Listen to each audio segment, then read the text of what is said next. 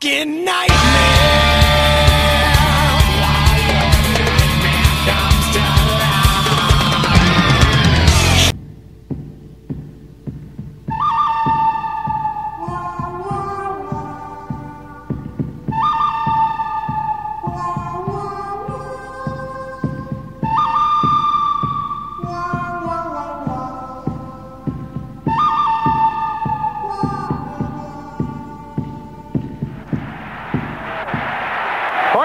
Quite a Nystrom. Nystrom's really getting some good right hands in. Gillies is down with Sandstrom. Somebody better help Sandstrom. Everyone must be held accountable for their actions. You cannot see your star carried out in a stretcher and do nothing about it. Oh my! Did Mick plant one on C-card? Wow! You can't put a bounty on a man's head. I just did. Spinning, spinning. Who's he going to go after? The puck drops and Baumgartner goes right to King, flashes him. But just a minute, Al Arbour has won four Stanley Cups, so don't start telling Al Arbour what to do, you and John Davidson.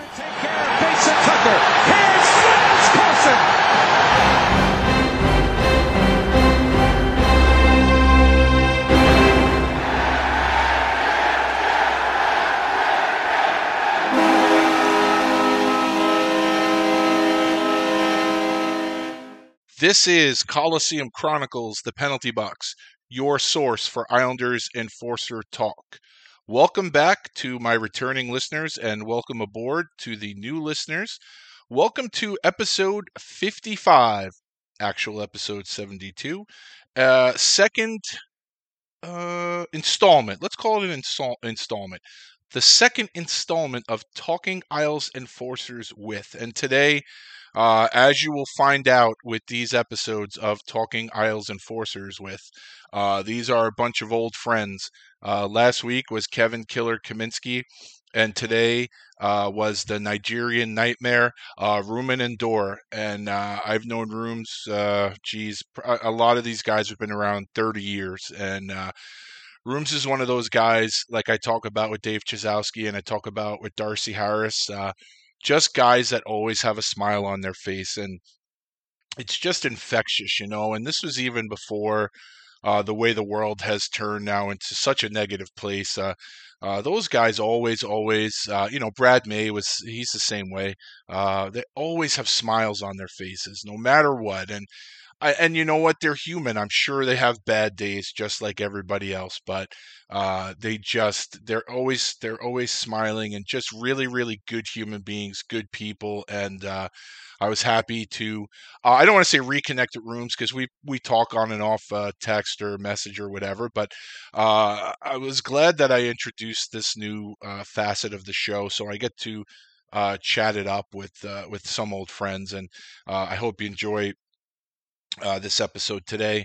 Uh, like I said, with the Nigerian Nightmare, Rumun Ndur. I tried to find a um, a clip of Rick Jeanneret screaming the Nigerian Nightmare uh, for the intro, but uh, but I couldn't find one. So uh, I settled for the uh, Avenged Sevenfold song. So uh, it's a pretty good song there. Uh, wake you up if you weren't prepared for that right in the beginning. But anyway, as I normally do, I will ask you to please subscribe to this program, like, rate, and review the program. What that does is bring the show greater visibility. Uh, I'll show up more in searches uh, when people search for hockey or fighting or Islanders, whatever it is. Uh, the more reviews I get, the more likes and the ratings, whatever. Um, I guess that helps. I've been told that. Uh, I don't know. This is sort of out of my uh, out of my depth with this uh, techie stuff, which is funny because if you're listening to this and you do anything uh, at any level, you're probably like, it's not that difficult. But uh, my kids call me a boomer, and I guess there are times where I have boomer like uh, attitudes towards things. Um, if you are on social media, on Twitter, at Joe underscore Lazito and at Kali Sinbin Pod. Facebook, facebook.com slash Coliseum Chronicles Podcast, and on Instagram, Coliseum underscore Chronicles underscore podcast. So my personal Twitter, like I always say, nothing too heavy. Uh, nothing really. You get enough nonsense from all your other Twitter friends who became political experts over the last five years and medical experts over the last two years. So, uh, so I try to stay away from that stuff. Uh, really, just a bunch of lighthearted nonsense. Uh, hopefully, you get a laugh out of it, and uh, you know, not, not, like I said, nothing too heavy. And for the uh, accounts, the Twitter, Facebook, and Instagram accounts for the show, uh, that'll bring you all little Islander Enforcer tidbits, whether it's uh, the big club or uh, the minors, uh, draft picks, whatever. Uh, for instance, today is Tuesday, uh, June 29th. And earlier today, I posted about uh, Joe Finley's birthday. He was a short term Islander, but uh, didn't mind dropping the gloves. And today is Joe Finley's birthday. So uh, happy birthday, Big Joe. Uh, let's see. If you are interested, it is sweltering here on Long Island today. We are in the 90s. We were in the 90s yesterday, and we're going to be in the 90s tomorrow what I mean, you should really be out there with your Coliseum Chronicles tank top. Whether you're a lady or a gentleman, you should be out there with it, you know, gun show in full force, no matter what gender you are. And uh, but if you don't want to expose the arms, we have T-shirts, whole bunch of different things in the merchandise store. So scroll down and you'll see two links in the episode description. One is for the classic Coliseum Chronicles, the penalty box logo. The other one is for the alternate logo. I don't know why I couldn't merge the two. It's two clicks. You'll see both of them. Now, as you know, every week I do a listener exclusive discount. The code for this week is Nightmare, N I G H T M A R E, an homage to the Nigerian nightmare, Rumun Ndur. Uh, not Nightmare 20. I only had a certain amount of characters, so it is just Nightmare, straight Nightmare. Plug that code in at checkout on either of the Coliseum Chronicles, the Penalty Box merchandise stores. You will get 20% off your entire order. And the reason why I'm so excited about my merchandise, why I go on and on about it, is because of the logo. The logo, as you've heard me say millions of times, was done by local Long Island artist Joe Maricic. You can get at Joe at Graphics Joker on Twitter, at uh, no, not at Loudegg, or via loudegg.com. Uh, Joe is an amazing artist and a great guy. If you have any art projects you need done that you want done right, hit up Joe Maricic. A few other podcasts I would like to tell you about. One is my pal Darren, Fourth Line Voice podcast, the OG of the Enforcer podcast genre. I just listened to his Sunday shit show. Um, as I've said in the past, uh, Darren puts out two episodes a week. Proud member of the Hockey Podcast Network. Uh, same network that carries Terry Ryan's show. Uh, Darren does two episodes a week. On Wednesdays, he brings you an interview. On Sundays, he brings you, let's call him his thoughts from the previous week, and mostly it's uh, it's about the world of hockey, world of sports, and social media. And as much as I enjoy the interviews, I tell you, the Sunday Shit Show episodes really come at the right time because if I need a chuckle, I know on Sunday I'm going to get one because uh, I love those episodes. He's not quite as old as I am. I think he's uh, mid 40s, but uh, but I can see him venturing down the path of cranky old man, fist shaking at the clouds, and I love it. And uh, and I think part of the reason why I enjoy the episodes is because we're pretty much on the same page as far as everything. So uh, so I enjoy it. Plus, he follows. Well, not that he follows, but he's he goes down the rabbit hole into social media and uh, argues with people and uh, discusses stuff with people where I really I don't have the patience for it. So uh, when he talks about this stuff on his Sunday episodes, it um, it's stuff that's really new to me. A lot of it. So uh, so I love it. And like I said, his interviews are second to none. And um, you know, lately he's been doing uh, he's been having his guests return. They've been doing top five toughest opponents. Uh, so he's done a few of those, and um, and they're always good. You know, they're not as long as um, his episodes usually are, but they're they're long enough. They're they're concise. They're sort of like the Cliff Notes uh, version in a way of the uh, larger interview that he's done with that guest. And the good thing is, if you haven't heard the previous interview, the long form interview with that particular guest, that will sort of get you curious, and then you can listen to the top five toughest and then go back and listen to the full length interview. Um, uh, I love Darren. He does a great job. I look forward to every episode he does. It's the first episode I listen to when the new ones come out. And uh, if you like this show, you'll definitely like Darren's show. And I imagine if you're listening to this, you probably already listened to his show, but uh, make sure you tell your friends. Uh, and if you are on YouTube, as I am on every day researching fights, Darren has a YouTube channel, the Fourth Line Voice YouTube channel. I believe he's over 2,500 fights. I'm on there every day, and let's be honest, you know you are too. But if not, check out the Fourth Line Voice YouTube channel. If you have ever watched a hockey fight on YouTube, chances are it's on the Fourth Line Voice YouTube channel. Another podcast that I cannot believe I have not heard.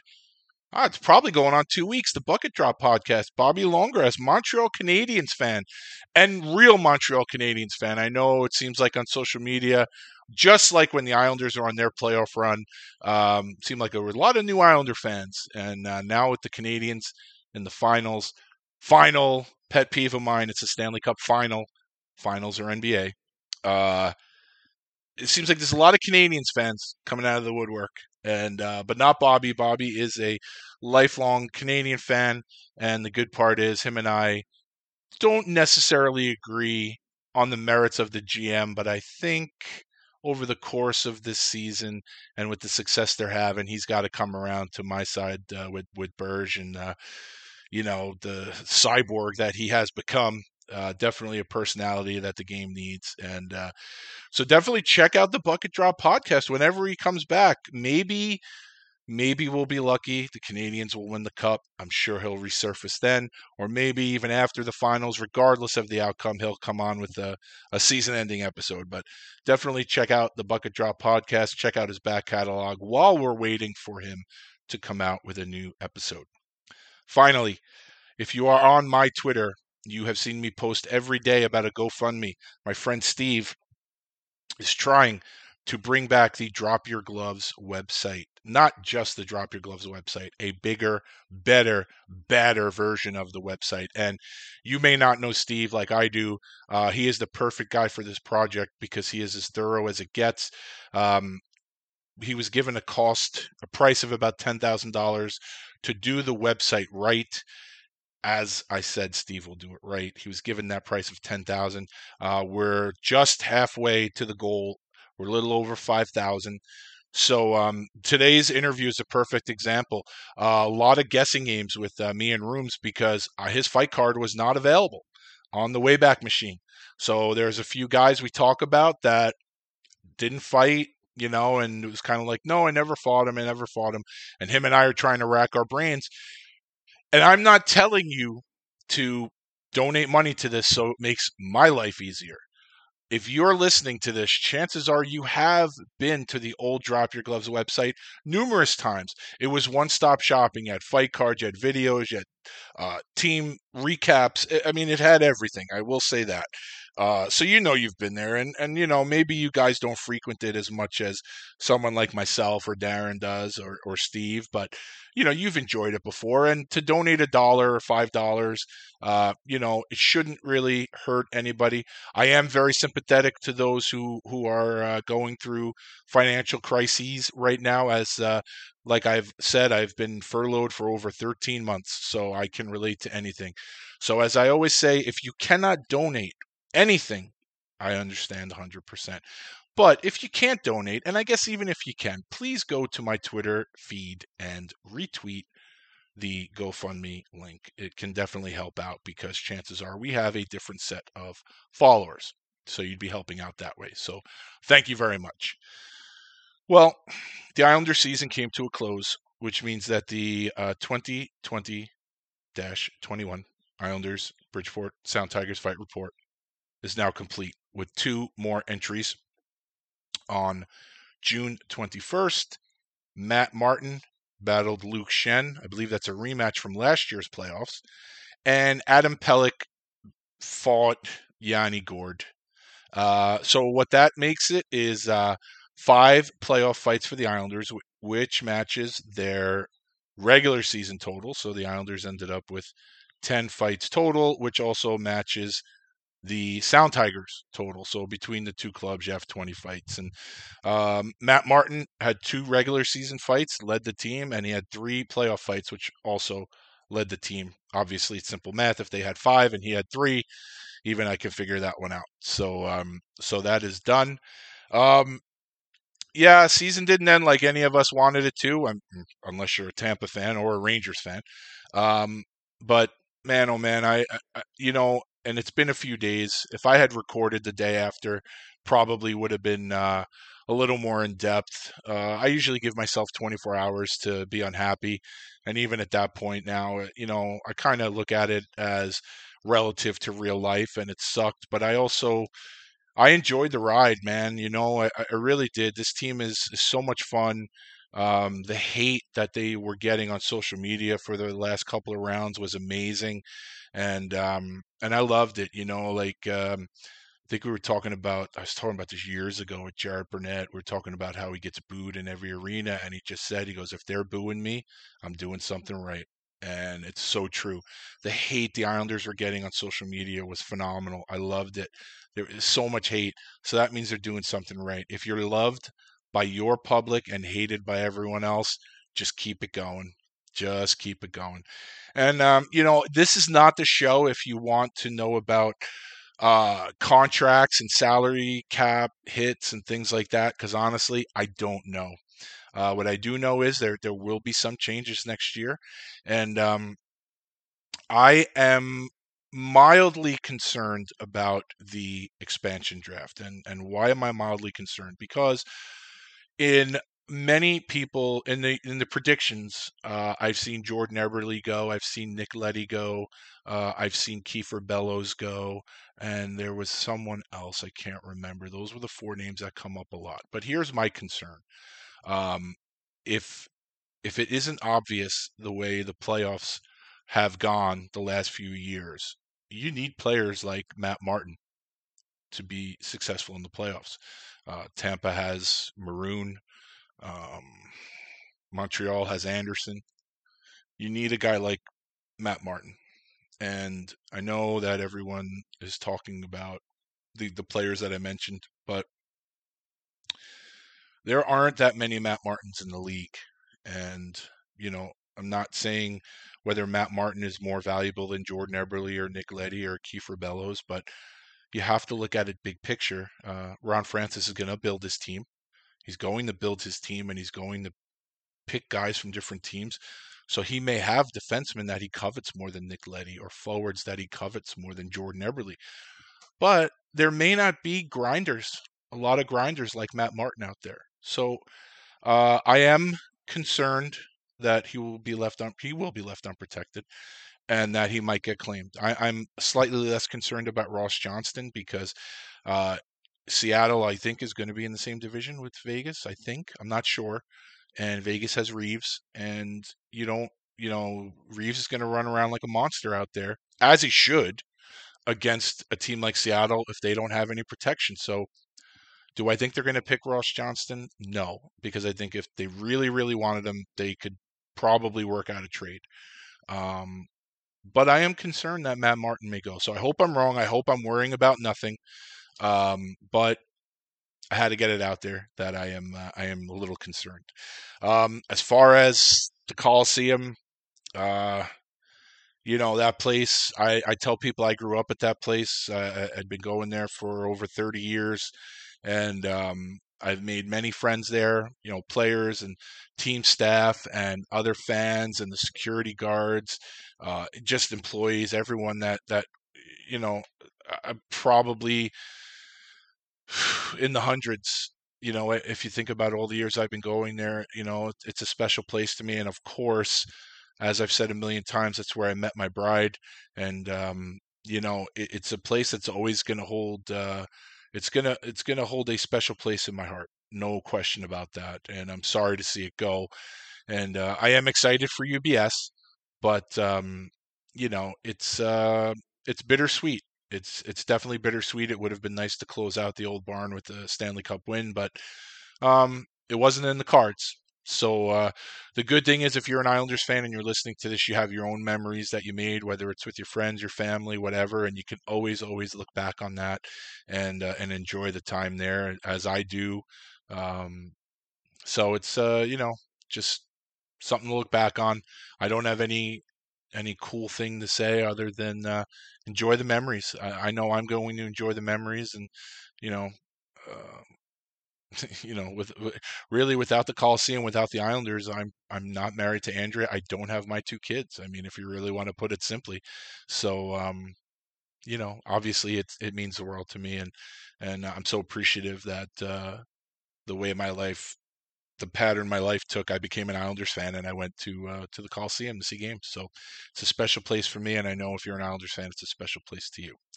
Finally, before I get to the to the interview with uh, Rooms, I just want to make something very clear, and uh, and it's funny because I I see this being posted on social media by adults, and it and it's crazy. Um, the referees are not rooting against your team. I know that the officiating has been shitty. It's been shitty for every team, and you know Eh, maybe one team has gotten one extra break here or there, but the refs are not rooting against your team. It, it they just aren't. If they're shitty, they're shitty. Uh, it, it's just, you know, they're not. And the other thing is, if you're on social media, it's pretty funny. You know, they always have the hashtag for the game, like NYI versus TB, let's say. And if you click on that hashtag, the, the most amusing part is seeing Islander fans complain about the national broadcasters being against their team. And then you see the Tampa fans complaining about the national broadcasters being against their team. So I think this is sort of an epidemic where every fan thinks the national announcers are against their team, and they're not. Now, when um, oh, was it uh, Mayfield when he crushed Stamkos into the boards. Uh, Ryan Callahan, who I liked as a player, by the way, I really liked Ryan Callahan, but he's a former Ranger and a former Lightning, and uh, he, I think he went a little overboard in his assessment of the hit. Um, you know, I think it, he viewed it as a capital crime almost, and it's it's funny coming from a guy like Callahan who didn't mind playing a gritty game. Um, and even then, you know, look, was he against the Islanders? Uh, listen, he's a Ranger and he was a Lightning, so yeah, he's rooting for Tampa. Let's be honest. Um, but the announcers, I, I, really don't think they have skin in the game. You know, even uh, when um, Brendan Burke was doing the games, I really didn't detect any bias for the Islanders. So you know, just think about that. You're complaining that the national announcers are against your team and the team they're playing, their fans are complaining that the national announcers are against their team. So chances are um, they're calling it down the middle, and you're just used to your announcers. Listen, Butch Goring is great for Islander fans because he's a homer. It's just like Phil Rizzuto used to be for the Yankees. If you were a Yankee fan watching Yankee games in the 70s and 80s when Phil Rizzuto was one of the color commentators, he was hilarious. Absolutely hilarious. And I think every year Butch becomes more and more of a homer. So you enjoy that as an Islander fan. And when the other when the national announcers aren't, then you're like, oh my god, like I don't know, people can't adjust. But that is my uh, my PSA for this episode. The officials are not against your team. The uh, national broadcasters are not against your team. So that brings us to the interview.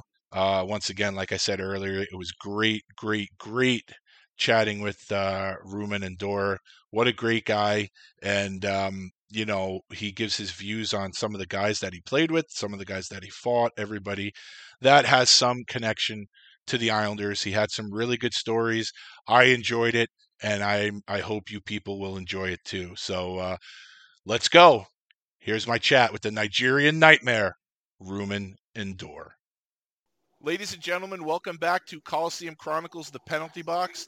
This is my uh, second installment of Talking Isles Enforcers with, where I bring on someone who's never played for the Islanders, but we're going to talk about some teammates, some coaches, and guys that uh, this gentleman may have fought that have ties to the Islanders. So this is a, a guy, one of my favorite people, because uh, honestly, I've never seen this guy. Well, I've seen him mad on the ice, but off the ice, I've never seen him without a smile on his face, and that brings a smile to my face. One of the most positive guys I've ever met. Ladies and gentlemen, my old pal Rumun Ndur. Rooms, how's it going? Uh, not too bad. Uh, thanks for the uh, great welcome there, my man. Uh, I know I haven't seen you in a while, but uh, you know I hope everything's good down there. And uh, yeah, thanks for having me on. Oh man, it's it's a pleasure. It's always great to, to chat with you, and hopefully when uh, all the borders open up, you know, I was telling Andrea the other day how I miss going to Buffalo, and every time we go to Buffalo, yeah. we kind of creep our way into Ontario, and maybe we'll uh, we'll end up hooking up soon. Yeah, for sure, that'd be great. So uh, I I briefed you on on the uh, rundown how we're going to do things here. So I like to do things yep. chronological. So uh, if we're going to start with your time in Guelph, I got two teammates yep. I want to ask you about first, and basically just your recollections of them. It's sort of like name association. Uh, first guy I want to ask you about is Todd Bertuzzi.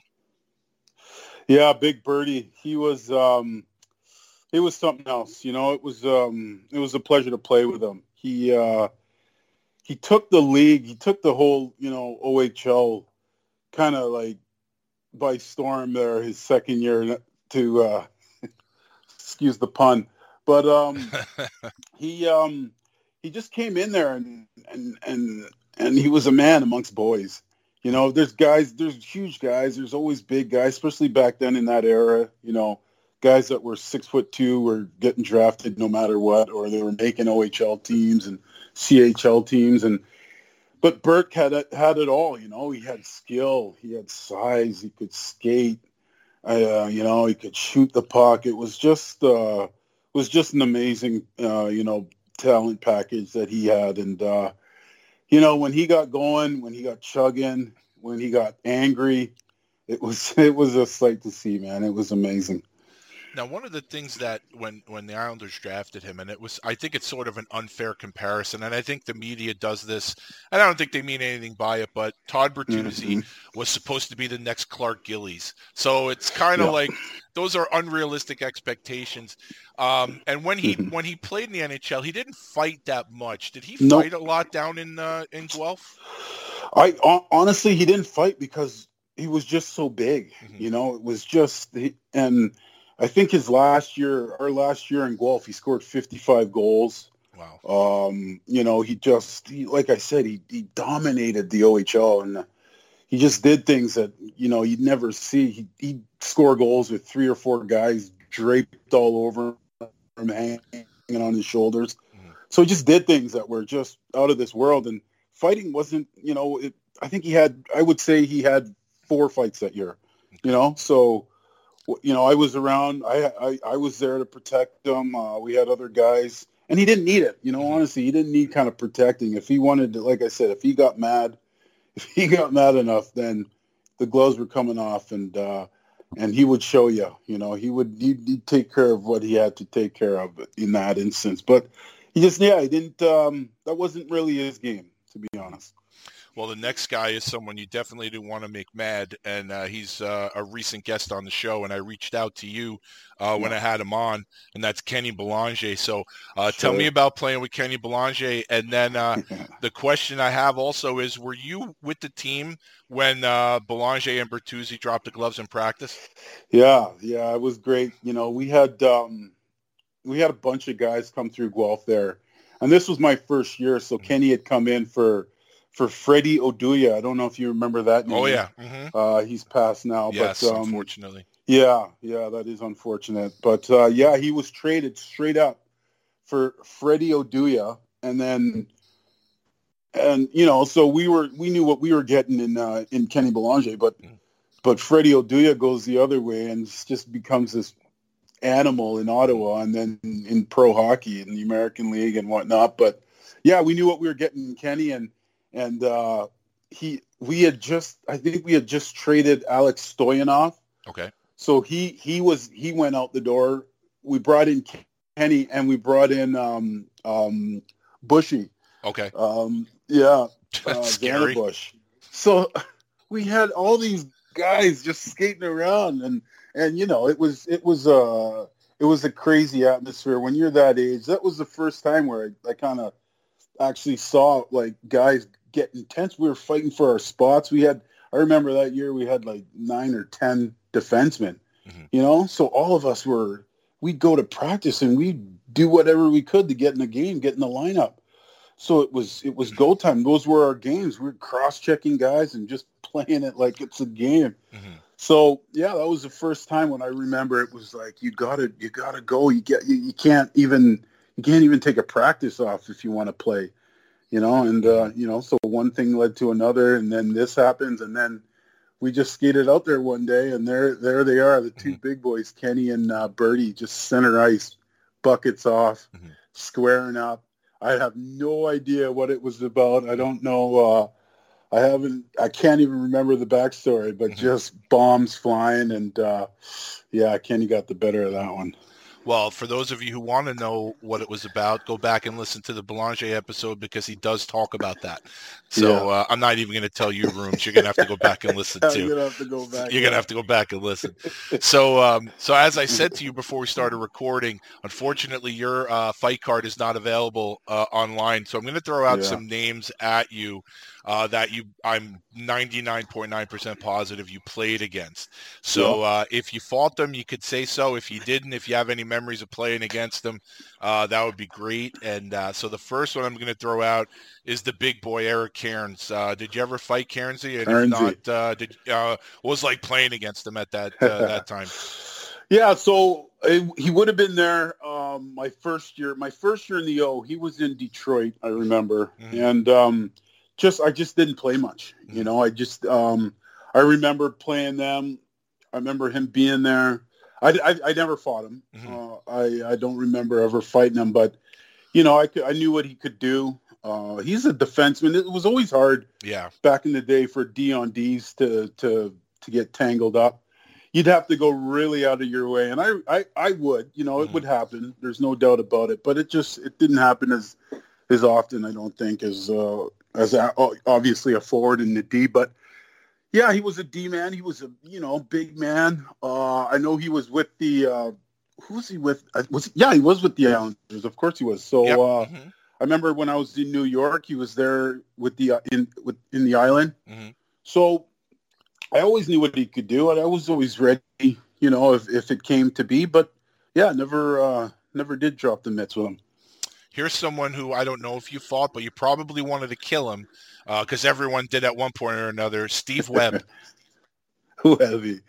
well, the, it's a funny story with Webby is that we're pretty good buddies. So yeah. we, um, our goalie, my goalie in Guelph, everything always starts in junior. You know, it, yep. it just goes back to junior. But our goalie in Guelph, Sparky MacArthur, he uh, he was from Peterborough. Okay, and he grew up with Webby. You okay. know, so we used to go in the summer after our season. We'd go to Peterborough and we'd spend two weeks there. And Webby was always right in there. Mm-hmm. And and um, I remember when uh, MacArthur got uh, married, we had a great time at his wedding. So we were always kind of we were always kind of around each other when we were younger, at, you know, in the summers and and and that like because I know I you know you're buddies with guys like like even uh, Bushy like mm-hmm. Ryan we I played with him in junior, but then there's time, you know, we ended up like I was in Atlanta. He, I think he was in Chicago. I was like, hey man, I need a fight, man. Like let's mm-hmm. just can you give me a fight here? Like so those things happen, but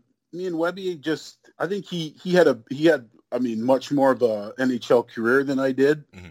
So I was in the minors more so. So yeah, we never kind of crossed over and, and played against each other a significant amount of time because I know I know what you're talking about. I, there's for sure there was going to be an incident where we would have dropped the mitts, but no, it never happened. He uh, he always liked to make his presence known, so yeah. uh, someone yeah. was coming after him on every ship. Oh, it yeah. seemed like oh, so. Yeah.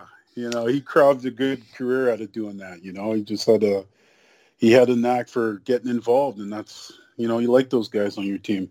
I say it all the time. For you know, down here on the island, you know, there are certain Islander players who are absolutely revered, and, and it all yep. starts with those dynasty teams. But yeah, right. once you get past those, di- look at me, my voice is cracking. Once you get past these dynasty teams, yeah, Steve yeah. Webb is a guy who probably never has to pay for a meal, never has to pay for a beer on Long Island. He is absolutely beloved down here.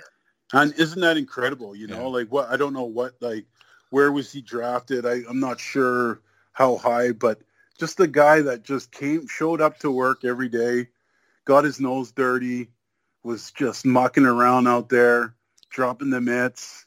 You know, those Mm. guys, you they're just so valuable. You know, you know, you never, you know, people don't respect those guys as much as they as they should. You know, it's amazing.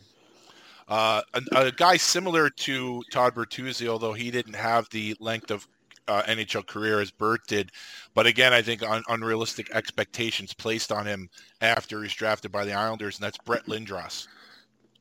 Yeah, yeah, for sure. Brett Lindros was um, a guy everybody had heard of. Obviously, the na- the last name, and uh, I don't I don't ever remember playing against him. So I don't Okay. remember him in junior. I don't remember because I think he would have went right right to the show. Was he? Did he? Was he early in the NHL? Like Yeah, he- nineteen maybe. Yeah, he he didn't. Uh, he actually, I always say, I think if he would have played another year junior and maybe Yeah. a year in the minors, he probably Yeah. would have had a long career. But Yeah, they sure. rushed him because of his name, and Yeah, yeah, you know, yeah. then he's a Okay. target up here.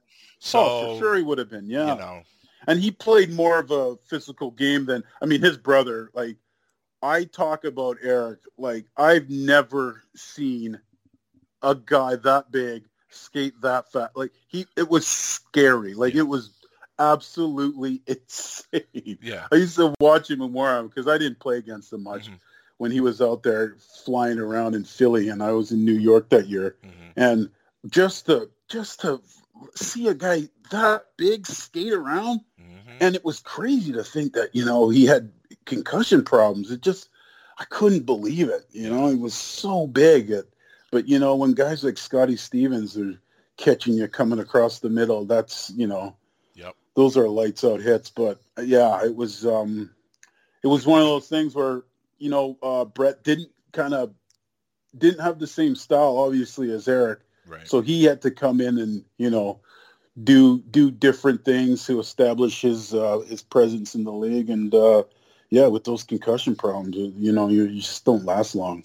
I think he was cursed right from draft day when uh, Don Maloney, right on the ESPN and TSN, said, Mhm. "I think we have the better Lindros," and I just cringed. I was like, "Oh man, oh, man, no! how do you do that?" Oh wow, he Yeah. said that. Yeah, I Yeah. don't recall that. and I, obviously, you know, if you're if you're realistic, you know it's just the GM Yeah. pumping up his Yeah. player, but get get the fans going or whatever. But yeah, but but you know people are gonna run with that, and I'm just like, oh god, I feel bad for this kid. So Oh man, I don't remember that. That Yeah. is, yeah, that's that's crazy. Um, next guy I want to ask you about, and and I always have fun with him because he's basically Mr. St. Louis now. He's he's Mr. Personality. He's on ESPN Mhm. Radio there. He's he's Mhm. got his own podcast, and I think when you might have played against him in the OHL, he was uh, sort of a flashy kind of guy with the he had the mullet going and everything Yeah. for Sudbury, and that would be Jamie Rivers. Oh, Riz. Oh my God. Yeah.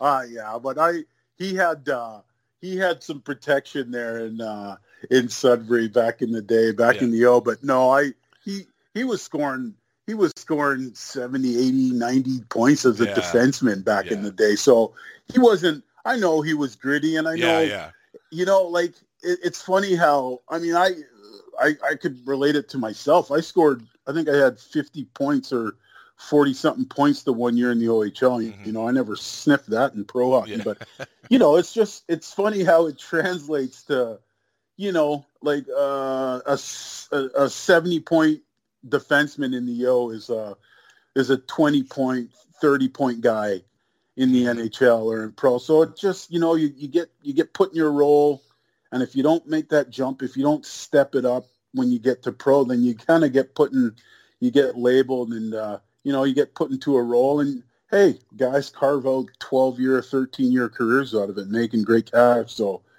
you know, you do whatever you can do. But yeah, Riz was uh Riz was a bit more offensive. I don't think like he was he would he would have been dirty, but he had um who was the guy in Sudbury that I I fought? Gary Coupel. Pal, yeah, Remember scary him? Gary, Yeah.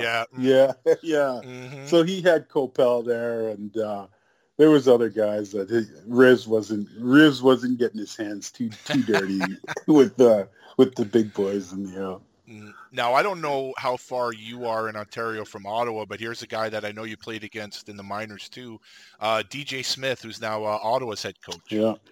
Now again, it's Yeah, a defenseman no, I- defenseman thing, right? But Yeah, yeah, yeah. No, I definitely remember DJ, and uh, Mhm. he was in. Uh, did you say it was? Was he? Did he play in Windsor in the OHL? I can't remember where he yes, played, he played in in. Windsor and then he played in St. John's in the American League. Okay, yeah, Mhm. and that's where I think I remember him. I remember him more so more so in pro hockey for some Yeah. reason. Mhm. So, uh, but yeah, it was another. And and listen, back then, DJ wouldn't have been the only guy. Mhm. So it would have been, you know, there's there's there's one guy on the team nowadays, but back then, and you know this very well, you know, Yeah. there was there was four guys on every Mhm. team. So there was guys. It was spread around, and uh, D on D was kind of hard to to get at. Uh, here's someone that you definitely remember. So uh, I know you played against him in the OHL, and he followed you in Rochester. You were gone already. Uh, you de- I don't think you crossed paths, but Mhm. uh, Eric Boulton. Oh yeah, bolts. Um, we were just. It was funny. Who I, I think I, I think I did a podcast uh, a couple weeks ago, and uh, and uh, he had mentioned that he would spoke to Boulton. They, I, uh, anyway, there was a Yeah. long story where he was saying, "Oh yeah, I remember that guy we used to." So we used to have battles in the OHL, man, and Yeah. it was great. I've never he we were we were going the one the one game, and I'm get I'm I've got him good. You know, I kind of got the upper hand on him, Mhm. and he starts howling like like ow right in the middle of the fight. Like, what the hell is this guy doing? Like I'm looking around. I actually looked around. And he started howling. So I, you know, the refs got in there. Everybody's laughing, and he was just like, "Yeah, let's go. Let's go again. Let's do it again. All right, let's let's run it. Let's run it back again." So, but it was I, I'll never forget the guy howling in the middle of the fight.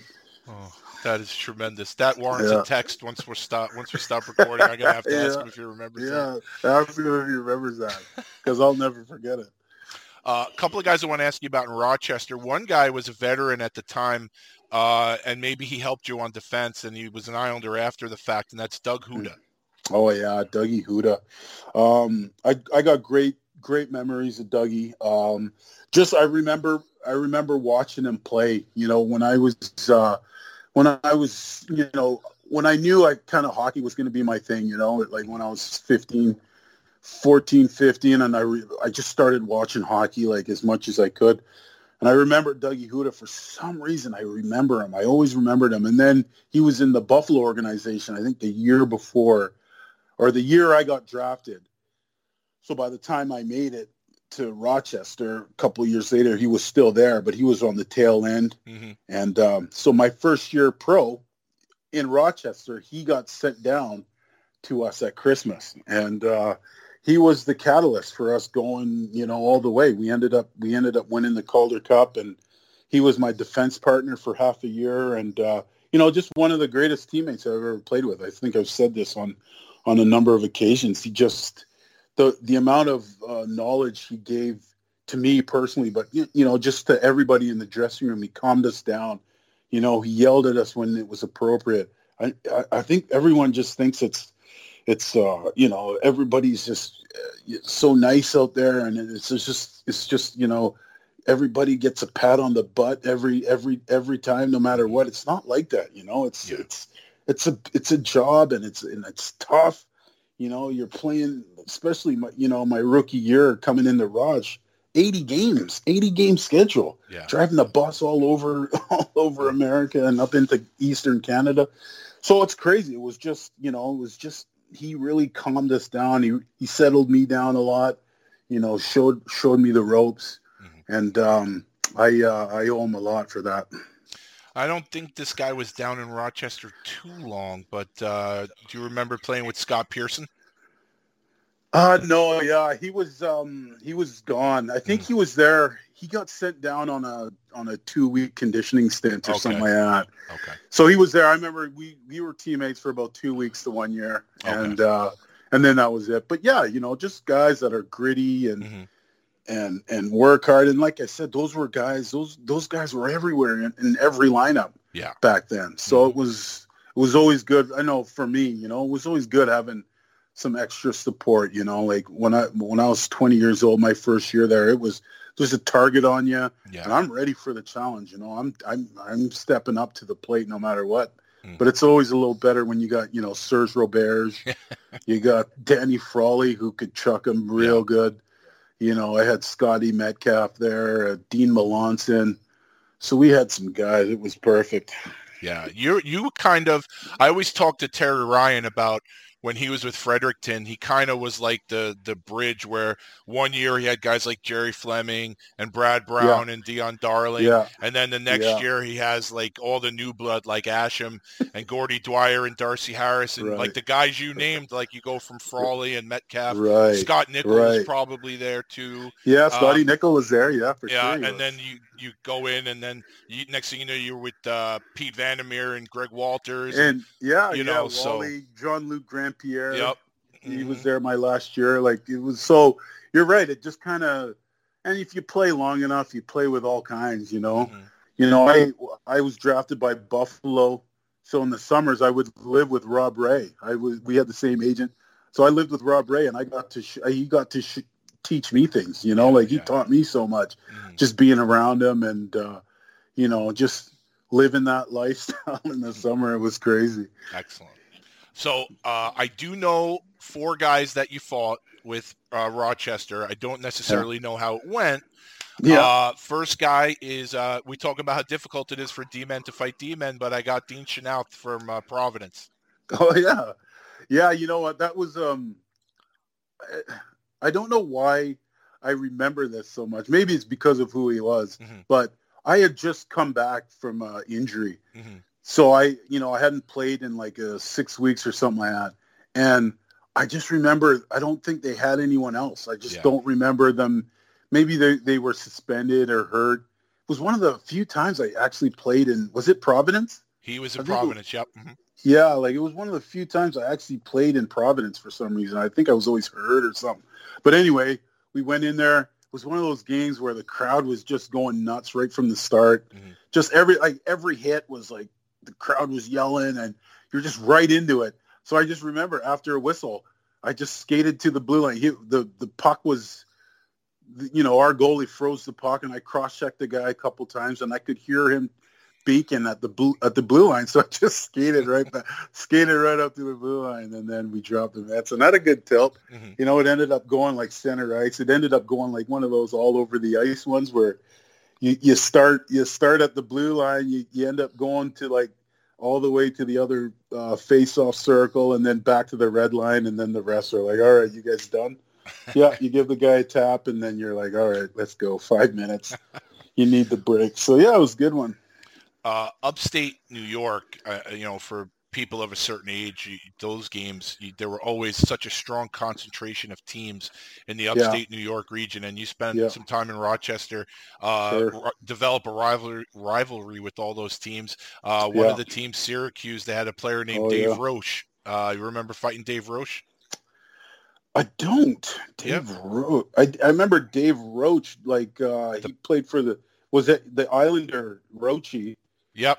Um, He played for Pittsburgh. he- yeah, I don't Mhm. think I because like, we're pretty good buddies. Like Yeah. he was from Peterborough as Yep. well. hmm So that's how I. Uh, but maybe I did it. Like like I said, I Yeah. didn't. I didn't care when, when we were on the Yeah. ice. It didn't didn't really matter to me. But the guy in Syracuse was Johnny Badduke. Oh yeah. hmm He we had wars. We we had a line brawl. We started a line brawl. Shooting pucks at him in warm up, and uh, so you know it was like yeah, first shift, first shift, whatever, blah blah blah.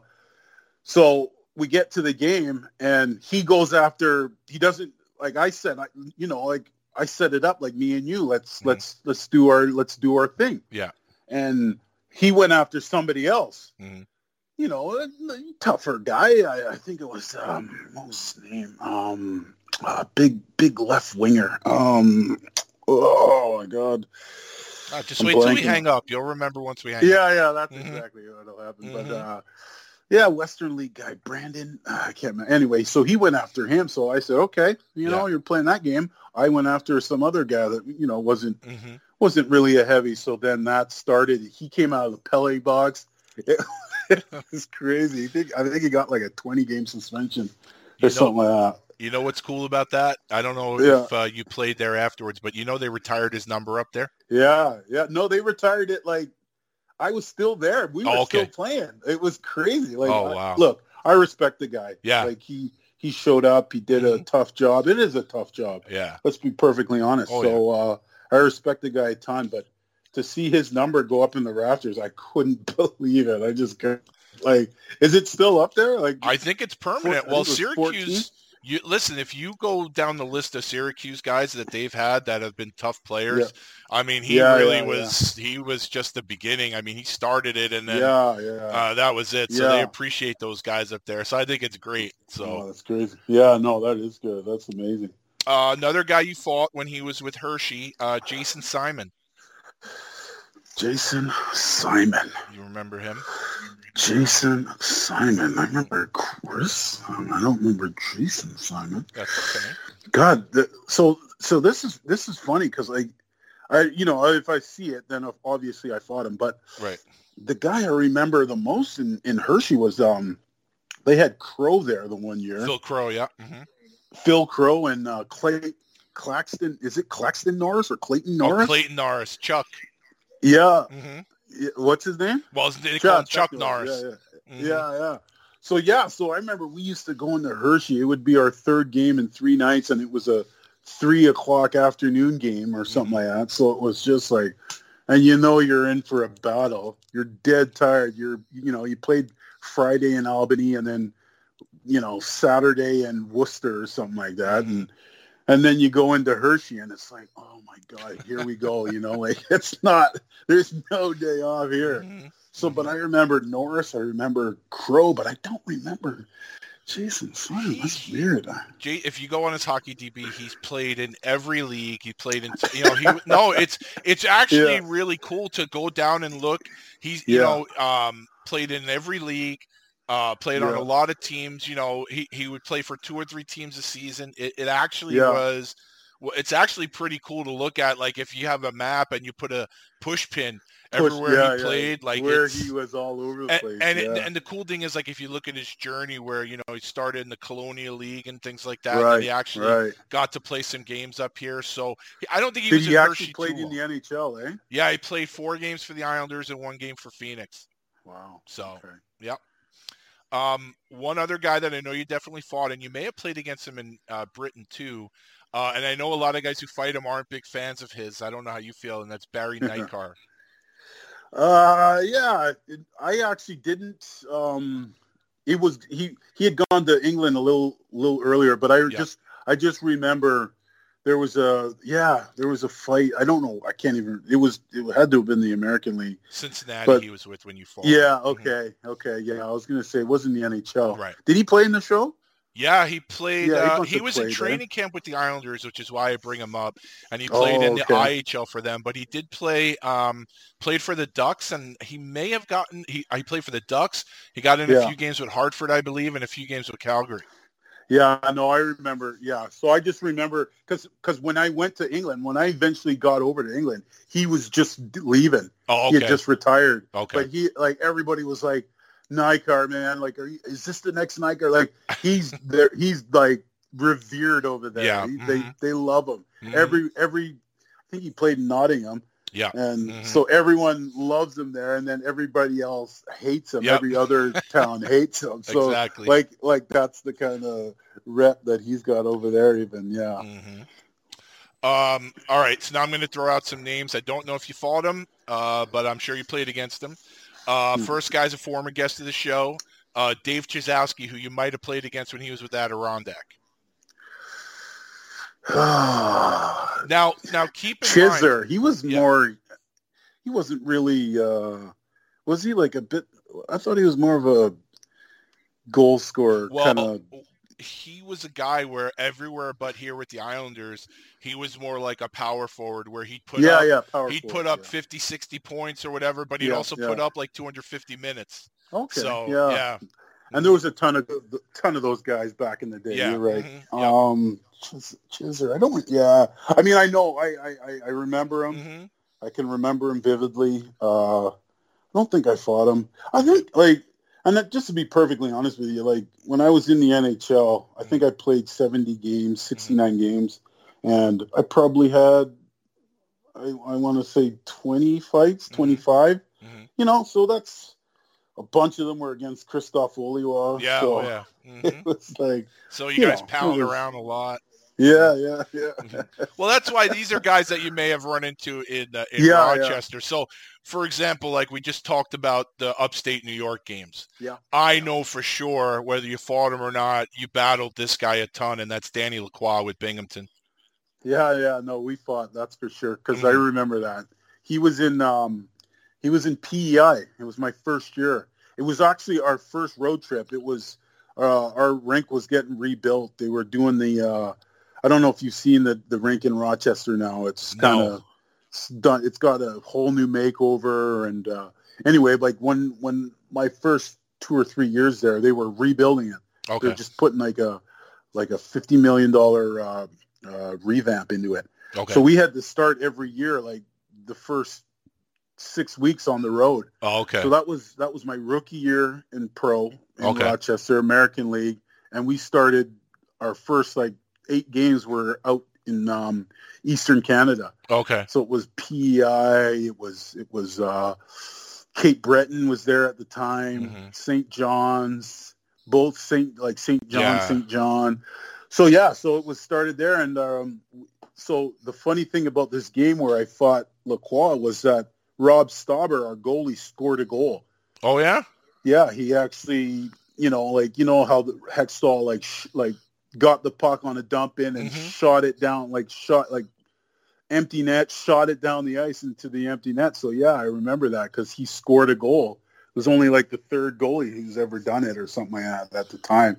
So yeah, Robbie Stauber scored a goal, but yeah, I remember fighting Danny Lacroix that game in the second period. I remember, um, I don't know if you remember Bob Westerby. He Oh was, yeah. um, hmm Yep.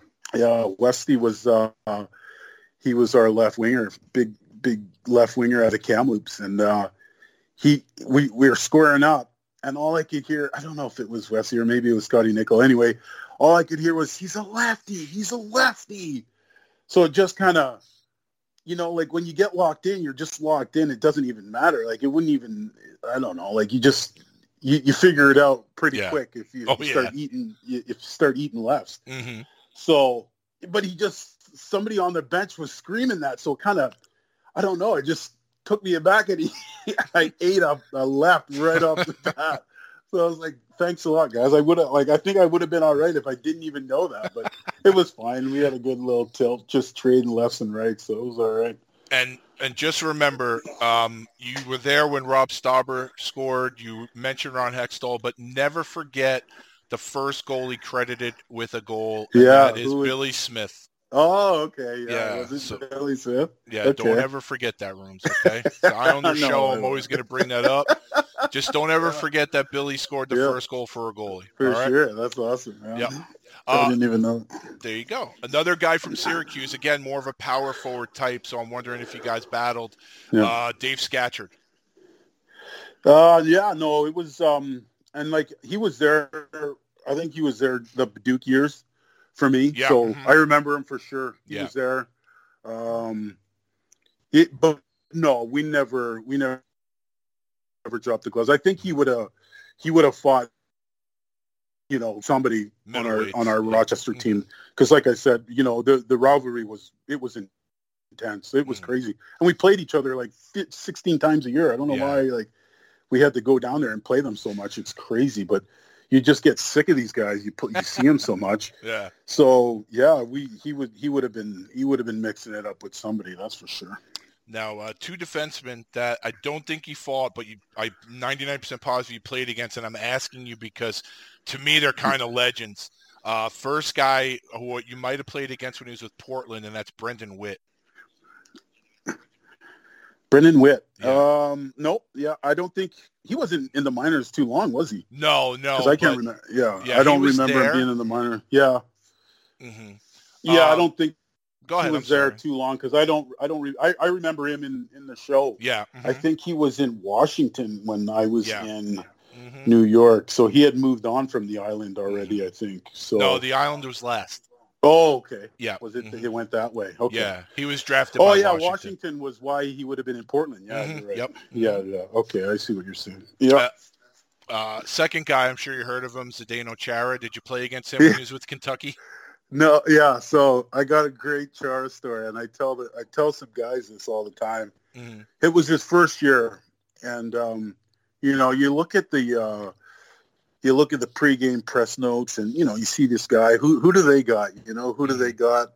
Let's see their stats. Let's see their PMs. Where they're, you know, so we're checking this guy out. I remember it was me, Wally. Um, would have been somebody else. Probably Vandermeer. We're just trying. We're yeah, maybe it was Vandermeer. Yeah. We're just trying to scout out who we're gonna go here. You know, it's one of those Friday night games in in uh, where was it Lexington? I think Yeah. they had they had just brought the team in, so it was crazy. Fans everywhere, and it's great. Like I used to love it back then, just going into the rink and and beating up one of their guys like right in the Friday night, just Yeah. like okay, like just shut up. Yeah. you know.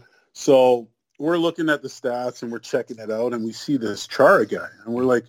Czech Republic or whatever, uh, Slovakia, you know. Mhm. So we're like, okay, like he's big, and we saw he played in the Western League, but we're Yeah. like, no, like we're so we're like we're gonna give this guy a, this, this guy's having a hard night.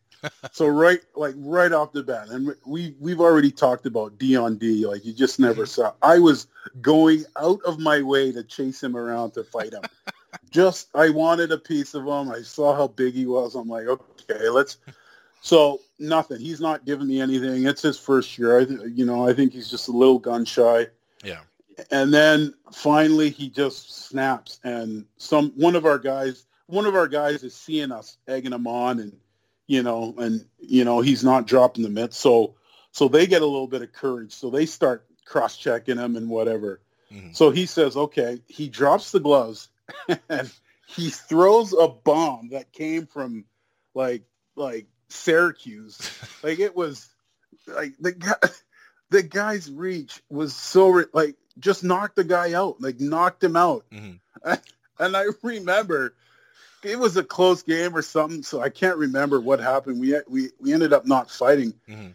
but he knocked our guy out, and I was like, "Wow, maybe I dodged a bullet there." we just started laughing. Me and Wally we were like, "Oh my god!" Mm. like what is that so now you know obviously he's gone on to to a hall of fame career and one of the toughest guys you'll ever you'll ever see on the ice just Yeah. just because of his pure size and and now he's you know he's more willing now than he was back then but yeah it was uh it was uh, one of those where I was like huh maybe uh maybe it would have been a good idea to sit this one out you know I love the dodge a bullet line. That's classic.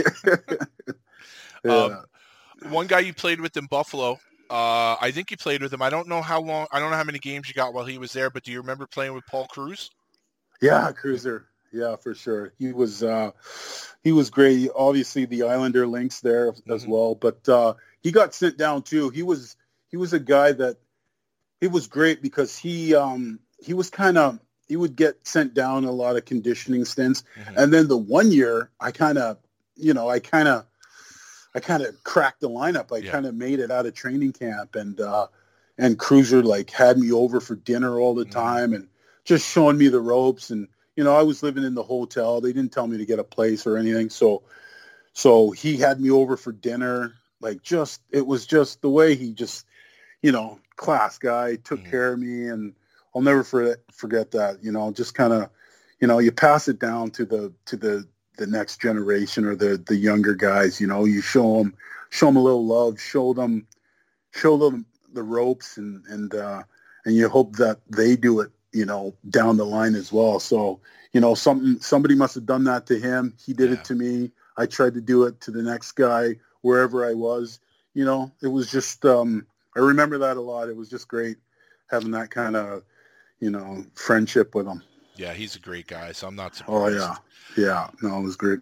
Another great guy who you probably will agree with me, but I bet you didn't think so on this night. And this is the dark ages of the room's career in my eyes when he skated for the red, white, and blue of the Rangers. I try to block this out as best I can, but you fought a guy at Madison Square Garden who you probably don't even realize has Islander ties spending a training camp with them. He was with Anaheim at the time, and that's Big Jim McKenzie. Jim McKenzie. No, I didn't know. I Yep. didn't know his Islander ties, but yeah, no, I was just. I was just talking about this one as well because it was in the garden, Mhm. and um, the, the the sequence. I remember everything about the sequence and how it started, and then I blacked out because the guy hit me so hard. so, so uh, Hall, I here think it was here I am laughing at you. You're saying this Yeah. guy hit you so hard, and I'm laughing. I'm sorry. Yeah, oh yeah, no, it's fine. it was great. I laugh at it. Um, so I think Holler. Remember, he had hit Gretzky Yes. in like the in the uh, in the summer tournament there, the Canada Cup or He- whatever they were he calling always it. went at Gretzky, no matter what Always teams went they at were on. He Gretzky. always went at So- Gretzky. So he did the same thing in this Yeah. game. So he Mhm. goes after him, and it wasn't as bad as the one in the summer there, where- bit from behind, but Mhm. he went after him. So everybody jumps in, like, which you you know you're gonna do? That's gonna happen. But they had they had um, McKenzie on the ice and uh, and um, oh the other huge guy. What was his name? Um, uh, sorry. Was Grimson there at the time? Yeah, Okay. Stewie Grimson.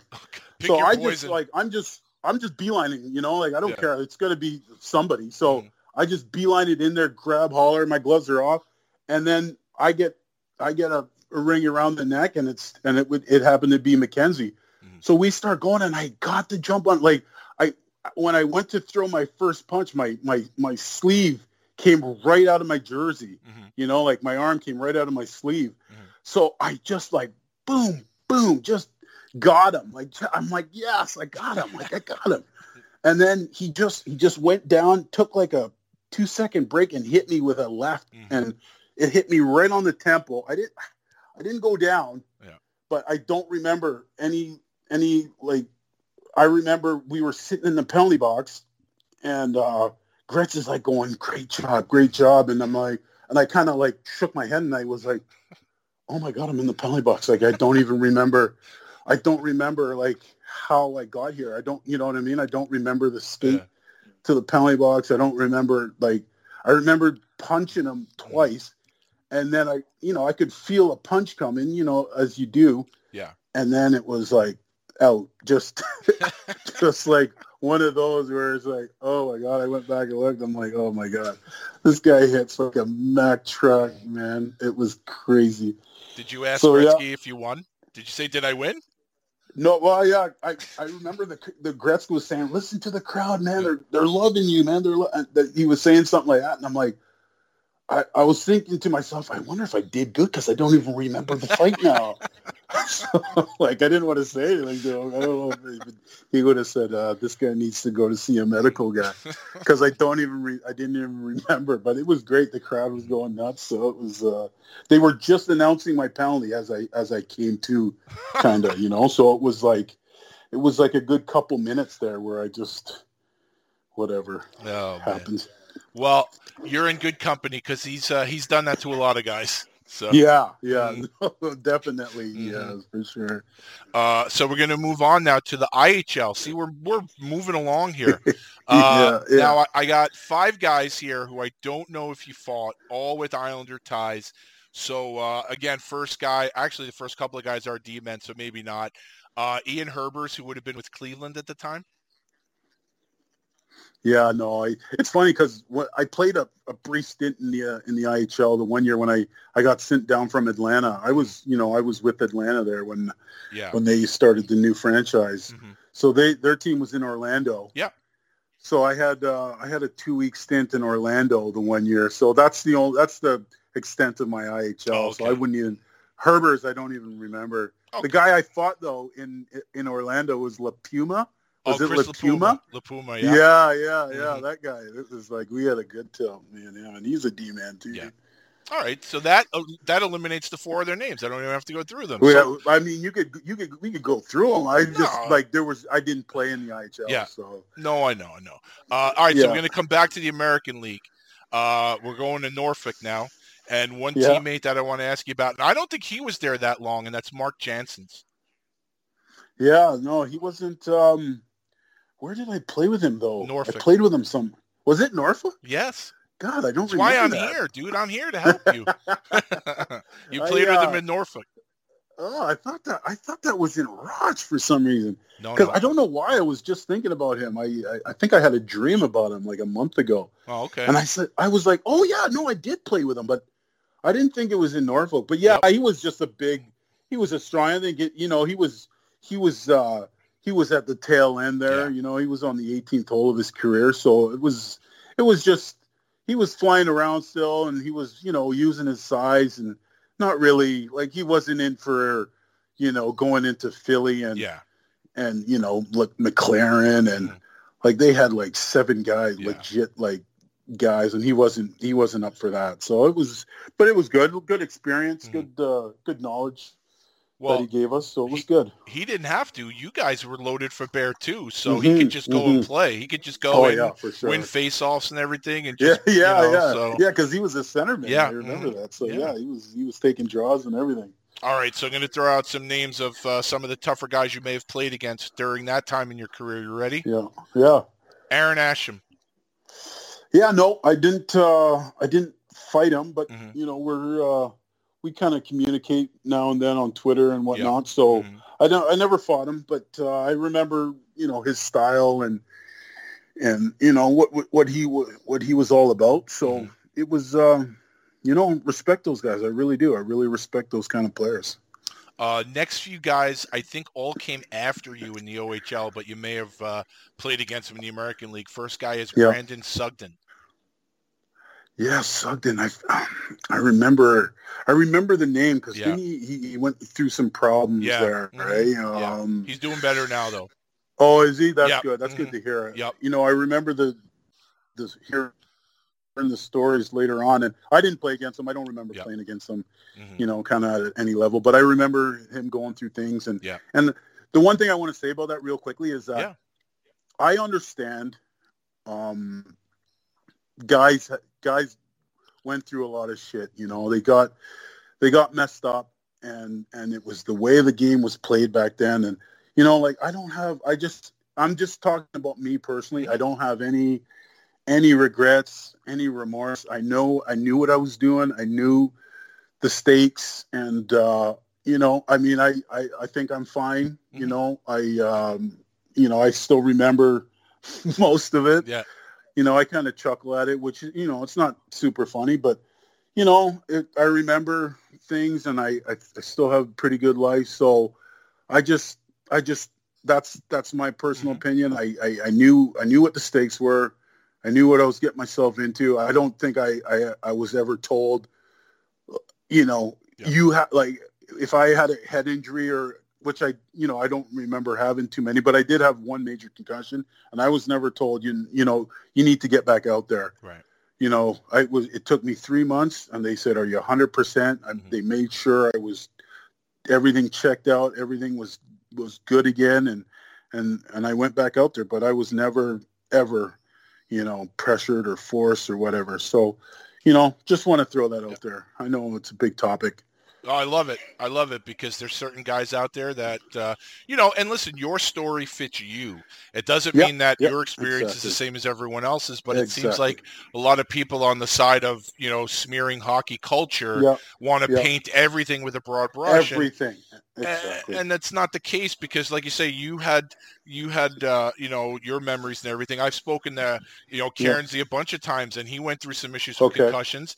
And he Oh, he says he, goes, Yeah. yeah. he did, and and he had he went through a hard time, but he said he goes, it Oh, wasn't wow. hockey. He goes, I I knew what I was doing. I made my own decisions. I don't blame Uh-huh. hockey for it, you know. And, and oh, I see. I, okay. I, I just I I always like to hear that sort of perspective because I don't take anything away from guys who did go through hard times. yeah. Uh, and, yeah. and there's a, f- a certain face of that movement who I really don't talk about. But uh-huh. uh, you know, if his story is if he had a bad time, which of course he never really brought up till he retired and he was till done he making was his done. money, Yeah. Yeah. um, then I feel bad for him. Obviously, I, I sympathize with him, but it's always nice to hear Yeah. the other side because if you listen to that side, they all they all want to paint it with one broad stroke. right. the culture is toxic and all this other stuff. Yeah. So uh, I'm glad you said that. Yeah, no, and I'm glad you put a point on it there too. Is that that that is my story. Yeah. You know, I am not I am not saying this is how it was for everybody. Mhm. You you could have had a different experience, and like you said, I'm sorry. I'm sorry for you. I I, I really am. I, I I I don't I don't I don't think it's it's it's. I'm not mad at those guys. Okay, I'm not mad at them. They Yeah. they went through stuff and some of them have got through some of them you know they're go- they're still going through tough times it's just my story is is personal to me, and I just want to make sure that you know people know that it wasn't just uh, it wasn't just everything was you know was horrible. You know, so yeah, and and also coming from you, I mean, you may have, and it's nothing that you need to get into, but being a black player, I mean, that's also a hot Yeah. topic now with racism Yeah, and things like yeah. that. And I I had Graeme. Townshend on the show, and he recounted Uh-huh. some of the racism he did, and I'm sure you, I'm, I would imagine I- for someone that played as long as you did, you experienced some of it, but I did. I definitely did. Yeah. For sure I did. But but you're not painting every every one of your opponents as a racist and everything, and Exactly. and and I- I like when you know Graeme basically said, you know, he kind of dealt with it on an individual basis, Mhm, and you mhm. deal with it because you have one, and, and a lot of times Graeme said. A lot of the players that would say stupid shit, their own teammates would say, "What are you saying? What are you Mhm, doing?" mhm. So, so even for Yeah. someone like yourself, where you you you did the role, you fought, um, Yeah. you had a nice career, but but uh, you also for you, where you may have experienced a lot of other things that most players never had, and They didn't have to. Yep. Right. So to hear that and to hear your attitude towards it, it's really refreshing because I always appreciate. I'm old school. I kind of like think. Yeah. Yeah. I like handling things like a man. You handle Sure. it like men, and then it's Sure. over, and Yep. you know so that uh, it's to me it's sort of refreshing to hear hear your attitude about that Sure thing, you know, and that that's just the honest truth. You know, Yeah. I don't um I'm not here to to to to, you know, nullify or any anyone else uh, anyone else's experience. I don't want to take away from their experience or or say that's not how it was. Mhm. It it it may have been, you know. I had I, there, there was racial issues that I had to deal with. Uh, It was it was two or three. I guarantee it was two or three in my whole career. So that's not, you know, when I played I played 15 years of pro hockey. Yeah. It- you know, so that's that's you know, that's nothing. You deal with it like you said. I deal with I dealt with those things Mhm. like personally. Yeah. You know, I didn't I didn't go to newspapers and and and and call it out. I just dealt with it, you know. Right. So Mhm. hey, some some people do different things, you know. Yeah. yep. So moving on to your time with the Columbus Cottonmouths, you had a Yeah. teammate, and I know a lot of times you're one of the bigger guys on your team, but Sure. this guy dwarfed you as he dwarfs many people, and you know who I'm talking about. Yeah, I know. Tell I me know. what it was like playing with the Hurricane, Mitch Fritz. Fritzy. No, he was um he was great. He was raw when I played with him. You know, he he had just come out of junior, I think the year before. So it was it was his second year pro, Mhm. and everything was raw. His skating, even his fighting ability, everything was a bit raw. But you know, he was a great kid, and uh, those are the kind of qualities that you you look for. I kind of look for and and say, yeah, he's gonna he's gonna stick around. You know, he's gonna he's gonna make it or he's gonna go as far as you know he wants. You know, because you see those guys and you, you see how they act in the dressing room, not playing a lot, not sulking, you know, just getting in the work, knowing that, you know, knowing that the work is going to pay off down the line. So I saw a lot of that in Fritzy and uh, just a great guy, like I said, tough as nails. You, you got to be tough when you're that big because, you know, the, the, you know, guys are coming after you. So he held his own. You know, like I said, he was a little raw at the time, but he went on to, you know, really great things. I was really uh, proud of him. and you guys had the right coach too, which we'll talk about him uh, coming up in a little bit. But uh, uh, Danbury, that team. Uh, I mean, anyone that listens to this show and anyone that is a, Yeah. hockey fight fan um, Yeah. knows about the Danbury Trashers. Now, myself, I am a proud uh, Italian American. So to me, you know, with the um, the owners, the ownership there, you know, Italian American, it's a success story. yeah. Yeah, the Galantes. Yeah. Uh, AJ is now uh, a boxing trainer, MMA Yeah. trainer, I think, in uh, Connecticut.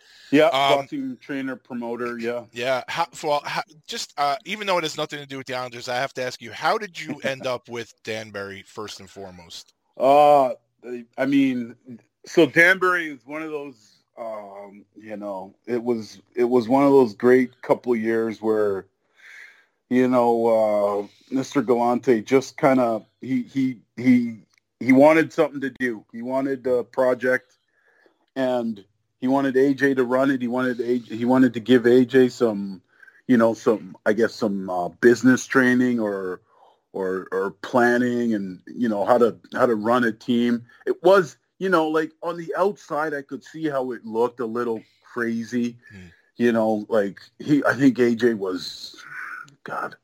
I think he was he was 18 at the time, I think. I want Yeah. to say maybe even younger than that, you know. You don't have an 18 year old as your GM of a hockey club. Like you, I think they were look like the first, like the the the first 10 guys they looked. They said, "Who's the top scorers in this league? This league, pick them up." Then it was who's got the most penalty minutes that we can get. So it was it was you know this guy that like so and and you know what? It it was crazy how it was put together. It was crazy how kind of it all fell apart. Um, I don't know if you know this, but uh, I've been interviewed by uh, Netflix and um, and uh, all you know other sorts of um, TV companies. There's a big documentary that's supposed to come out. It was supposed to be out already, but Mhm. COVID Okay. COVID happened. Yeah, I can't wait. Yeah, there's a big there's a big doc in the works on that.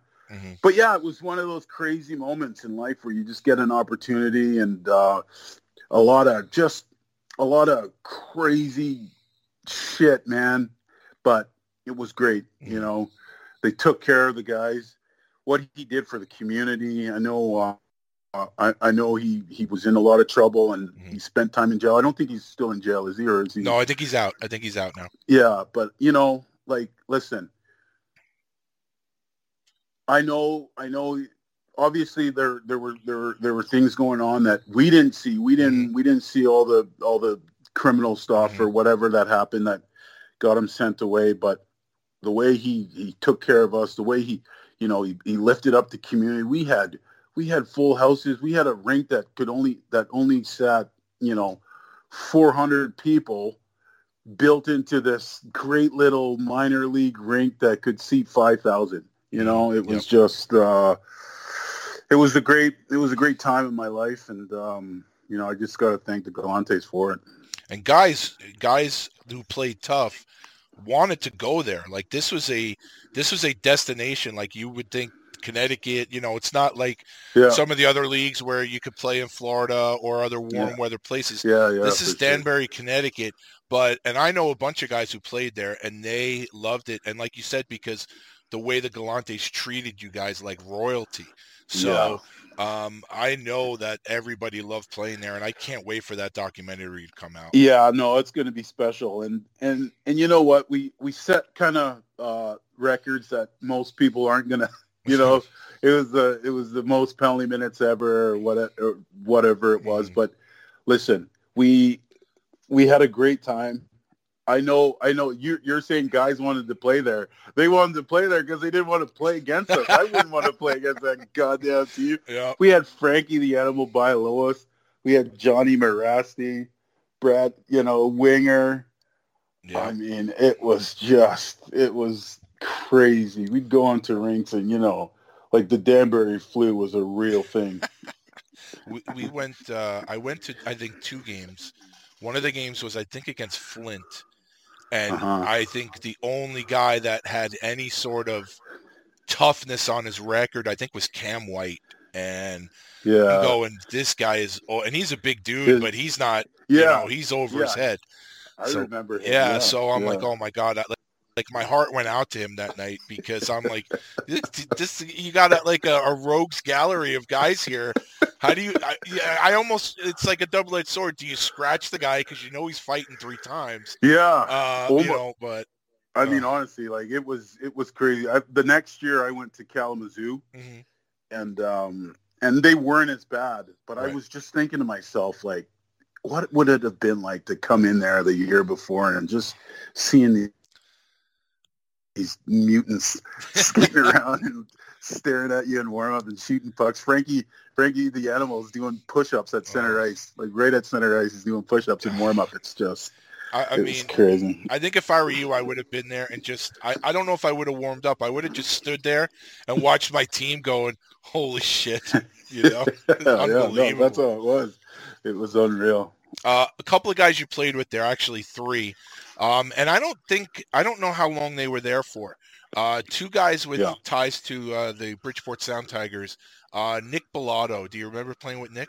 Yeah, Nicky B. Um, for sure. He was um, he was one of our kind of skilled uh, power play guys on you know on the on the back end on defense. So he was you know he was a good player. I, I really thought he's a nice uh, he's a nice solid player. He um, he had some grit to him. He had some skill to him. Good size. You know, love the loved the hip check. love the body check. So. Yeah, I really, uh, really appreciated his game back then. Really good guy off the ice, and uh, he's uh, he's uh, French Canadian. Yeah. So uh, I know, like, I, I grew up in kind of northern Ontario, so I know, like, uh, pretty bilingual Oh, okay. as well. So I got along with um, I got along with Nicky pretty good. Uh, another French Canadian, uh, Mario Larocque. Yeah, the Rock. Um, he was he was another one. Like I think they were partners, Mario. And Oh, okay. he- so uh, he was, you know, it was funny. We used to bug we used to bug him because he'd get 200 penalty minutes a year, Mhm. whatever it was, and he'd get like two fights. he'd get he'd get 80 like two minute minors like a year. like I'm talking like eight zero. He'd get. But no, he was. Uh, I mean, he was a former first round pick. He was a good Yeah. player. Mhm. You know, it didn't work out for him. Obviously, I think it was Tampa Bay. Yeah. Um, didn't work out for him there. Higher level, I guess, than that. But you know what? For that level, solid player, good guy. Just you know, good, good, strong kind of uh, lower minor league player for sure. And uh, the third guy, a guy who probably dodged a bullet by not signing with the Islanders during the Mike Milbury era, uh, who went on to have a really nice NHL career, is Mike Rupp. Yeah, Ruppy.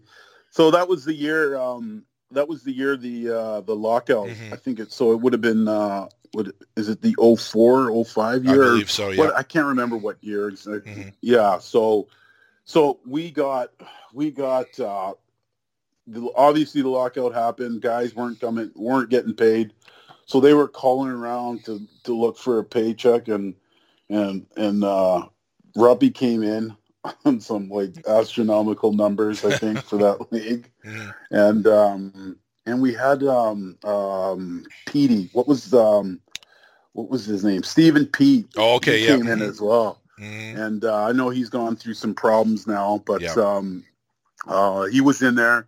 Petey was in there, and uh, we had Ruppy in there, and just to add to the crazy mutants that we already had, it was uh, it was crazy. It was fun. Uh, all right, so we're done with the players. I have three coaches to ask you about, and then uh, and then we'll wrap this up. Um, your head coach in Buffalo was also head coach here for a little bit, uh, and I know that um, you know I, I know most of the tougher players in Buffalo enjoyed playing for Ted Nolan. Uh, Yeah. Did you like playing for Teddy? Yeah, I did. I really did. You know, I uh, when I was drafted, uh, he was the coach, and then by the time I think I played when I played my first NHL game there, Mhm. um, he was the coach. So I, I went I went through about I would say you know two or two or three training camps, Mhm. and then he was gone. You know, he had some Yeah. Mm-hmm. good years, and then he was gone. But the the thing I remembered about Teddy was um, how how motivational he was. You Mhm. know, he would he didn't he didn't draw up the the he was the first coach I remember that didn't in practice he didn't drop the drills like it was Donnie Lever or whoever the assistants were at the time. So they would drop the practice drills and you know, but then he'd pull you aside and say, "Listen, you're not you know you know that's not what we're looking for." So Mhm. he was one of the well, he was one of the first coaches that I ever saw that kind of you know he's the head he oversees everything you know Yeah. he he he he he he delegates whatever he needs to do to to to the assistants and then he's just overseeing it all. So that's how i kind of like to approach everything now when i coach. But yeah he's um he was great. He was just motivational. It was just inspiring you know to uh to see him coach and uh you know doing having uh, great success as well. It almost sounds like he runs his team like an NFL coach, where yeah you and that's a yeah, yeah. Go ahead. Yeah, no, I was just gonna say, um, that's the that's that was one of the first times I had ever seen that. And Mhm. obviously, I was just coming out of junior, so you know, maybe in junior, that you're the head coach is obviously going to be a bit more hands on. I bet you it's not like that. You know, it's more like that in even in junior now. You know, you delegate. You you guys do this. I'll I'll watch over this, and I'll I'll I'll just survey the whole thing, and then you know, before the game, give them give them a big speech and send them out on their way. But yeah, definitely the NFL uh, parallel is there. Now, in my life, there have been two people that have almost crushed my hand when I shook their hand. One, we've already spoken about Eric Cairns. The other guy was your coach in Atlanta, Curt Fraser. That guy was tough as nails as a player. And Yeah. when I shook his hand, I I had to make sure it was still there. He didn't even put an effort in, but what a grip! Uh, what was it like Yeah. playing for uh, Curt Fraser? Yeah, Fraser, he was great. You know, he was. Uh, I, I, um, I'm just gonna be totally honest. I didn't, um, I didn't know him. I didn't, I didn't connect Mm. that that he was a player. Yeah. So when he was, you know, he was the coach, and and I and I ended up. I didn't get to Atlanta till I think it was October of that year. I was Mhm. kind of a waiver pickup, so I wasn't in the initial uh, expansion draft. Mhm. And uh, but when I got there, I kind of did. I did my research because our practices were they were great. Yeah. We would practice, and then and then it was like, okay, it's going off the rails a bit, which it did a lot in Atlanta. Let's Yeah. be honest. Mhm. So he would stop it and just like tear into us, like Yeah. just you know, and and listen, he he he he was coaching in the NHL. He wanted the best, but it was it wasn't like he he wanted us to be like like Vegas is doing now Mhm. with their expansion team, and it just wasn't going to happen. So he just he just wanted us to. He wanted so much more from us, and and and he tried to get the most out of us. It just you know we were just a bunch of misfits put together, and it just it just didn't work out. I felt so bad for him because he he worked his ass off every day, and um, you know it just didn't it didn't it didn't work out. You know that's the that was the nature of expansion back then. It just you you were you were fighting a loser's race. Right. It seems like a lot of times with the expansion teams, the first coach is almost there to sort of set a foundation, and then by the time that's set, he's gone. he's, and he's- gone. He's building it for the next coach. Sure. Mhm. Yeah, that was and that I mean, it just I don't know what it was in Atlanta after the first couple years there. It just seemed to it just seemed to go stale, you know, and that obviously that's why they're gone. But Yeah. you know, that first couple of years there, I know I know Curt was he was he was putting in the time. There was no you know, he wasn't he wasn't missing a trick. He was doing everything he could. It was just you know, it was just you could you're working with so much less than what Vegas got and what Seattle's going to get. So Uh, last coach, and it's a guy who's a former guest and a guy you played against, I believe, back in your Rochester days, and then he was your coach in Columbus, and that's the Colonel, Brian Curran. Uh, what was it like playing for the Colonel? the Colonel, no, it was great. You know what? He was um he was a really old school kind of coach, and uh, and that's Liz. I I love when a coach is direct. You know, he's not like he's not.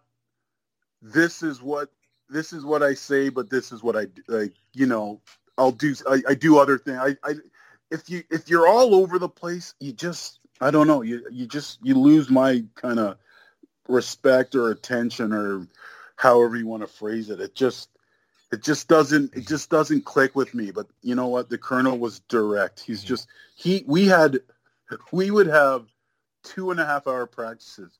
And it wasn't like it was a bag skate. You know, Yeah. we weren't we weren't we weren't skating up and down the ice, but he oh he like he wanted to get the breakout out of our zone down pat. He wanted it to and that's I think that's a lot like the NHL or sorry, the NFL as well Mhm. where everything everybody knows where you're supposed to be at every moment. And and it's a little different with hockey because you know the nature of the game the puck is bouncing and and once it gets live you just never things never just seem to play out like exactly how you want them but he would he would he would we would we would do a breakout for 45 minutes. Like just break it out of the zone you you're here you're here you're here you're, you're here. Then if this happens and this then we'll do another we do it again for you know 10 minutes the the the alternate breakout if the if the guy shoots down the middle or or whatever. So it was those were those were crazy days. And and listen we were in uh, east coast league you know we practice at we practice at i think it was 945 you're done at whatever 11 11 30 11 you know quarter to 12 and then you just what you got the rest of the day, so it's not that bad. I don't, I don't, you know, it wasn't crazy, but yeah, he was really, he was really into details, and you wouldn't think that just from the way he played. You know, he's rough and tumble and and um, abrasive kind of player in his day, but yeah, he was really, uh, he's really into little details like that. Now, before we started recording, we were talking about something that I, I didn't, I forgot, and then I remembered. Um, it has nothing to do with hockey. Tell me, I, I hmm. know how passionate you are about soccer. So Yeah. tell me where that started, because you're a massive soccer fan. Yeah, no, it was huge. I'm huge, and I. It's so funny. Cause I guess my parents, you know, I, I I was born in Nigeria, so mm-hmm. I came to Canada when I was, you know, a year old. So I just I just think it was from you know kind of their their background. Soccer's really big in Nigeria, and and honestly, growing up, like I think I think they say soccer is one of the biggest youth sports in the world. I mean, Yeah. it, it, it definitely is. You know, you you you see all the little soccer leagues with the kids. Every every kid's playing soccer when they're five, six, seven. So I played soccer.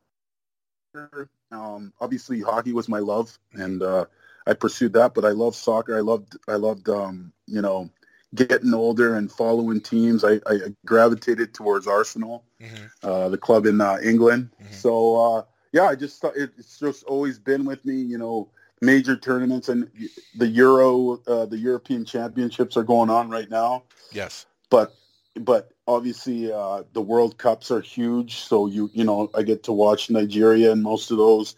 Canada hasn't made it in into one of those in a while, but yeah, just uh, just the game. I just loved the game from an early age, and I stuck with it. How good were you? I thought I was pretty good. Yeah. You know, I, I tell my kids that I could have played pro hockey in any any or pro in any sport that I decided to. I was I just say that to them just to fire them up. But I um I thought I was pretty good. Yeah, I played baseball growing up. I was pretty good in that. So it was just everything. Uh, so uh, you just brought up your kids. I see that sometimes on social media you post about your kids. It seems like they are doing uh, so well a- academically, athletically. Uh, Yeah. Tell me a little. I think your son is is he starting college or did he start last year? Yeah, so my son's in his freshman year at Brown University, and uh, my daughter is in her. She just finished her sophomore year at Cushing Academy. It's a, a boarding school in um, in Massachusetts. So, Okay.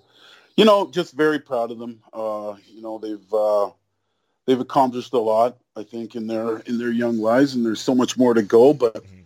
but they've um, they have a good, great foundation, a good base. Very very humble but very competitive. I think uh, they get it from both sides, you know, of their of their parents. Mhm. So um, yeah, you know, I just I can't say enough. I get really emotional speaking Yeah. about them because they're Yeah. so so proud and the things they've uh, they've done so far in their lives. No, that's great. I, I asked you that because I knew that's how you would get. Because I, I I'm the same way about my kids. So I always like sure, hearing uh, yeah. you know good dad stories. And uh, so tell me what what are you up to nowadays?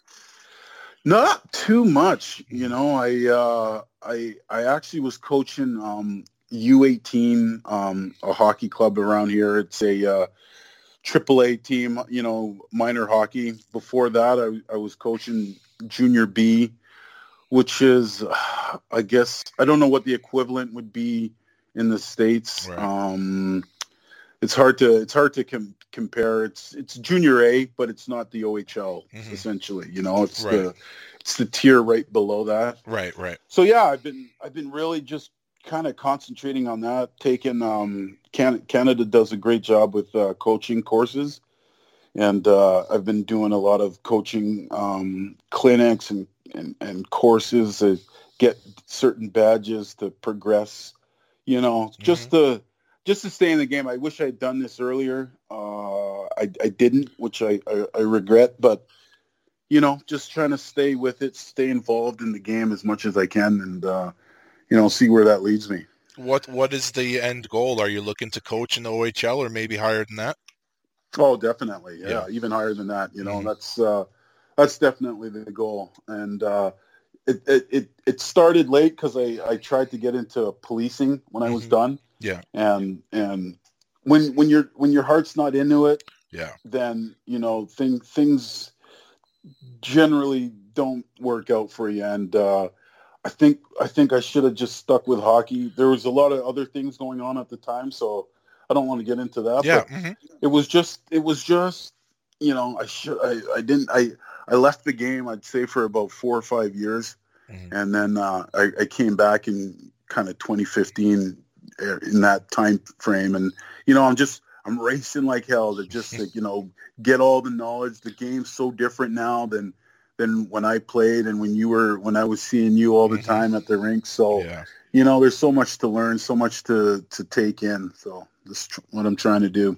All right. Well, I'm gonna sign off, but don't hang up when I sign off. Okay. Oh, okay. All right. Just for uh, uh, just for another minute, but don't don't hang up when I say goodbye. So. Yep. Yep. Um, all right. Well, that is that is great to hear. You know, you're one of my favorite people. I wish you nothing but the best. I can't wait to see you behind a bench somewhere. I know when you put your mind to something, you go and you get it. It's going to be awesome, and uh, you know you deserve everything that you get. I know you're a great dad, a great family man. Uh, you're a really good friend to me. I miss seeing you, and uh, Yeah. going going down this road was was great, and I really appreciate the time. Uh, you know what, Joe? I just want to say thank you. You know, from the bottom of my heart, I love uh, I love seeing you at the rink back in the day. I uh, I can't wait to see you again. And uh, thanks for this. Thanks for bringing you know bringing these good memories and vibes back. I loved uh, I loved every moment of this kind of recording and uh, and reminiscing you know down memory lane. So uh, thank you a lot for this. Uh, it, it excuse me, it's my pleasure, man. It's my pleasure. So just best of luck, and uh, we'll keep in touch. Okay. Awesome. Thanks, Joe. All right. Talk to you later. I fucking love that dude, man. I really do. Rooms is such such a great fucking guy. Uh, Rooms, if you've uh, listened this far, thanks again, dude, for doing this. Uh, what a what a great time it was chatting with you, and uh, oh man, good stories, good stuff. I love it, dude. Thank you so much. So as far as this program goes going forward, uh, I'm cautiously amped about the next three episodes or so. Uh, this week, I guess flowing into next week, I should have an interview with a player with ties to the Sound Tigers. Uh, spent a training camp with the Islanders. Uh, as far as the Talking Isles Enforcers with, I have, uh, uh, I think, a pretty big name lined up, and actually a former teammate of uh, Rumun Ndur, uh, who I think is going to be phenomenal. And uh, of course, unfortunately, the Islanders season is over. And I did promise you my ultimate, unquestioned, uh, blah blah blah. What use all the adjectives you want. My ultimate Isles top ten enforcers of all time. So I will begin working on that too. So should everything go the way I hope, uh, I think uh, the next few weeks will be pretty good for this program. So uh, you know, like I always say, um, I, I don't like to let the cat out of the bag, so I'm only letting them peek out of the bag a little bit. I don't want to get my hopes up, but uh, I feel pretty confident uh, in the next couple of weeks here. So stay tuned, and uh, everybody have a great week and stay safe.